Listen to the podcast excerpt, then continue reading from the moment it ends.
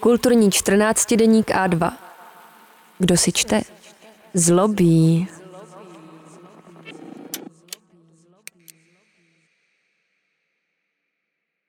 Jakub Vaníček, Manejaci hub. Stoupá-li měsíc nahoru, roste hodně hub. Pokud naopak ubývá, je marné na houby chodit, prostě nerostou. Pokud se rozhodneme přijít na kloup nejrůznějším lidovým poučkám ohledně houbaření, nejspíš neuspějeme. Brzy zjistíme, že lidový sběr, jenž se spokojí s několika notoricky známými druhy, objevujícími se v koších houbařů, má k poučené mykologii daleko. Na jedné straně psaný zápis, na druhé ústní tradice. A průnik mezi nimi je vždy jen náhodný, nikdy systematický. Nalistujeme-li ve starých herbářích kapitoly o houbách, najdeme pouhé zmínky, a to ještě takového druhu, že se nemůžeme než pousmát. Jan Černý v 16. století před houbami varuje a praví, že kto stále zdraví miluje, má se všech naprosto vyvarovat. Zlé hrubovlhkosti i jedovaté plodě, a kto je jestli zvykl ten nebo šlaku nebo záduchu, střevně dny, kamene, zástavy vody, umrtveně žaludka anebo náhlé smrti a zadušeně, omdléváně neujde.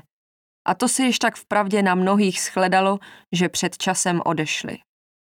Vtip je nicméně v tom, že jakkoliv dramaticky líčí účinky hub novověký lékař, jenž zároveň určuje, jak se o nich bude mluvit v kruzích kulturních elit, nikdo nedokáže doložit, zda na jeho varování reagovala i vrstva těch, pro něž byly houby mnohdy jediným zdrojem obživy. Nevíme nic o lidech, kteří je sbírali, nevíme nic o sběru samotném. Na základě i dnes těžko vyvratitelných mýtů a pronostik můžeme pouze usuzovat, že houbaření navzdory výstrahám pokračovalo a že se kolem něho formovala struktura lidové kultury. Máme několik důvodů k domněnce, že sběr hub byl činností natolik obyčejnou a snad i opovrhovanou, že ji strážci dobrých mravů přehlíželi. Jen stěží si ale dokážeme představit, že by na podzim chudina nevyužila příležitosti si v lese zajistit obživu. Třeba, že středověký les vypadal jinak než ten náš, třeba, že byl neprostupný a nebezpečný, jeho okraje jistě poskytovaly řadu příležitostí pro ty, co si nemohli dovolit plítvat dobrými příležitostmi ke sběru. Zlom přichází s rozvojem vědy. Z houbaření se stává vědecká činnost a ze zástupů lidových houbařů se vyčlenují jednotlivci posedlí životním experimentem. A opět, můžeme si jen domýšlet, že lidé, kteří byli ochotní dobrovolně podstupovat otravy, se mezi houbaři pohybovali vždy a že touha najít univerzální lék, za který byly některé druhy stromových hub dlouho považovány, zavedla mnohé daleko od sběru druhů zaručeně konzumovatelných. Jedním z nich byl učitel Jan Bezděk, jenž žil v letech 1858 až 1915 a působil nejprve na Vysočině, později u Nového města nad Metují. Obávali se venkovan některé druhy hub pozřít, Bezděk si vzal za cíl tyto houby jednou provždy dostat do jeho jídelníčku. O Bezděkově působení svědčí mnoho vzpomínek vděčných mykofilů, jak ohromné byly zážitky lidí, kteří se zúčastnili bezděkových vpravdě pionýrských výprav, dokládá například vzpomínka jistého pana Vobejdy. Je tomu již 13 let, co pořádal u nás v Proseči zesnulý již bezděk houbařský kurz. Zájem o houby byl značný. Kursu a obzvláště vycházek do lesů zúčastnilo se na sto houbařů a houbařek. Pamatuji si zcela dobře, jak jsme po dva dny procházeli se po lesích a plnili tašky a koše různými houbami – Hřibů v nich bylo málo, poněvadž v té době málo rostly. Bezděk měl tenkrát mnoho práce, nestačil houby určovati, nestačil odpovídati. Když jsme přišli první den z houbařské exkurze, napočítali jsme 57 druhů různých hub, vesměs podle Bezděka jedlých. Bezděk veškeré houby ještě jedenkrát ohledal a sám se nabídl, že připraví pikantní smaženici. Ta pro velký počet houbařů a houbařek pohltila mnoho másla a špeku a když byla hotova, byla každému jednotlivci předložena porce. Než nikomu se do ní nechtělo. Bezděk musel začít i sám a když schutí pojedl, pustili jsme se do smaženice také. Nu, a nestalo se nám nic, ba dokonce jsme pocitovali, že smaženice je lepší než ze samých hřibů připravená. Bezděk spolupracuje s předními mykology, jako byl například Josef Velenovský. Sám se stává prvním českým členem francouzské mykologické společnosti. Společně s ilustrátorem Václavem Luňáčkem vydává v roce 1901 atlas hub jedlých a jim podobných jedovatých.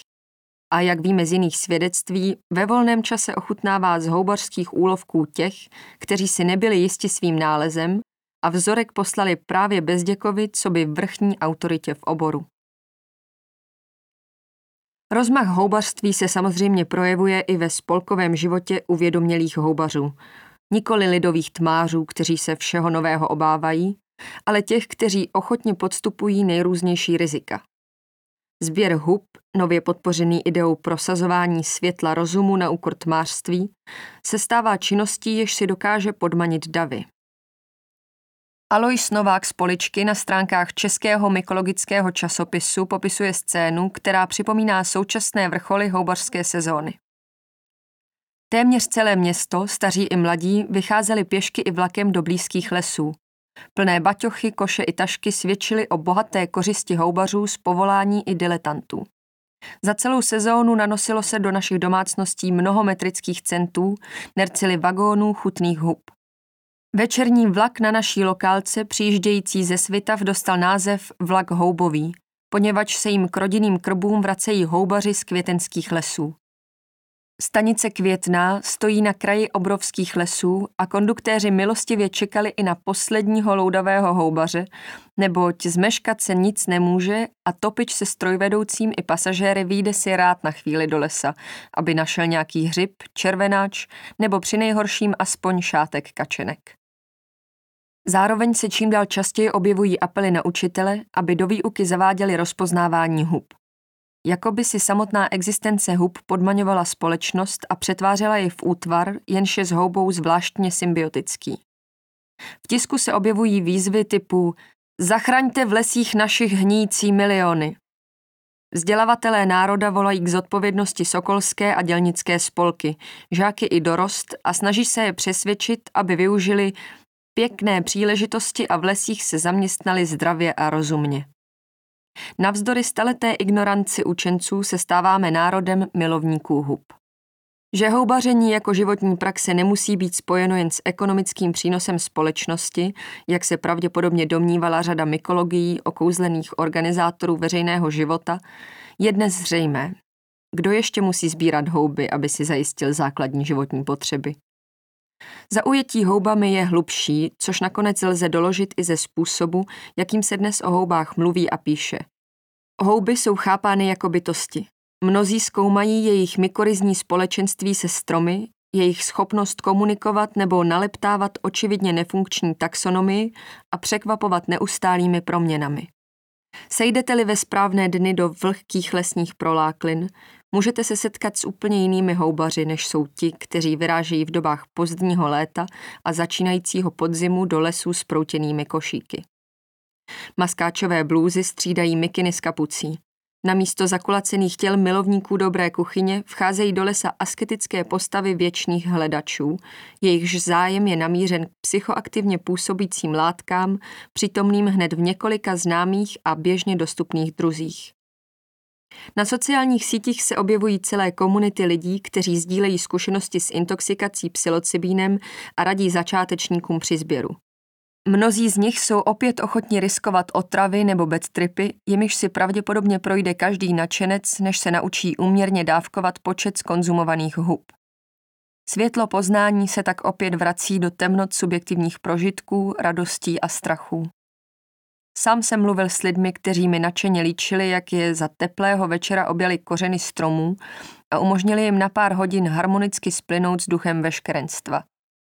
A stejně tak narazíme na ty, které nad lesem nesly čarodejnice a jimž se dostalo poznání temnoty a hrůz nejrůznějšího druhu. Záliba v houbách se dnes může stát komplexní lidskou činností. Skrze vědu i vlastní emoce se nám otevírá cesta k úplně jinému společenství, než bylo to organizované prací a technologickým, racionálně vyměřeným pokrokem.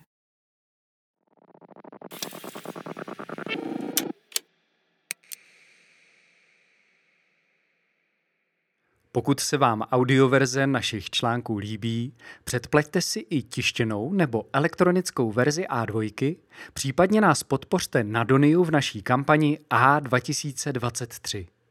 Jedině díky vašim příspěvkům a předplatnému můžeme vytvářet audio obsah dostupný zdarma. Děkujeme.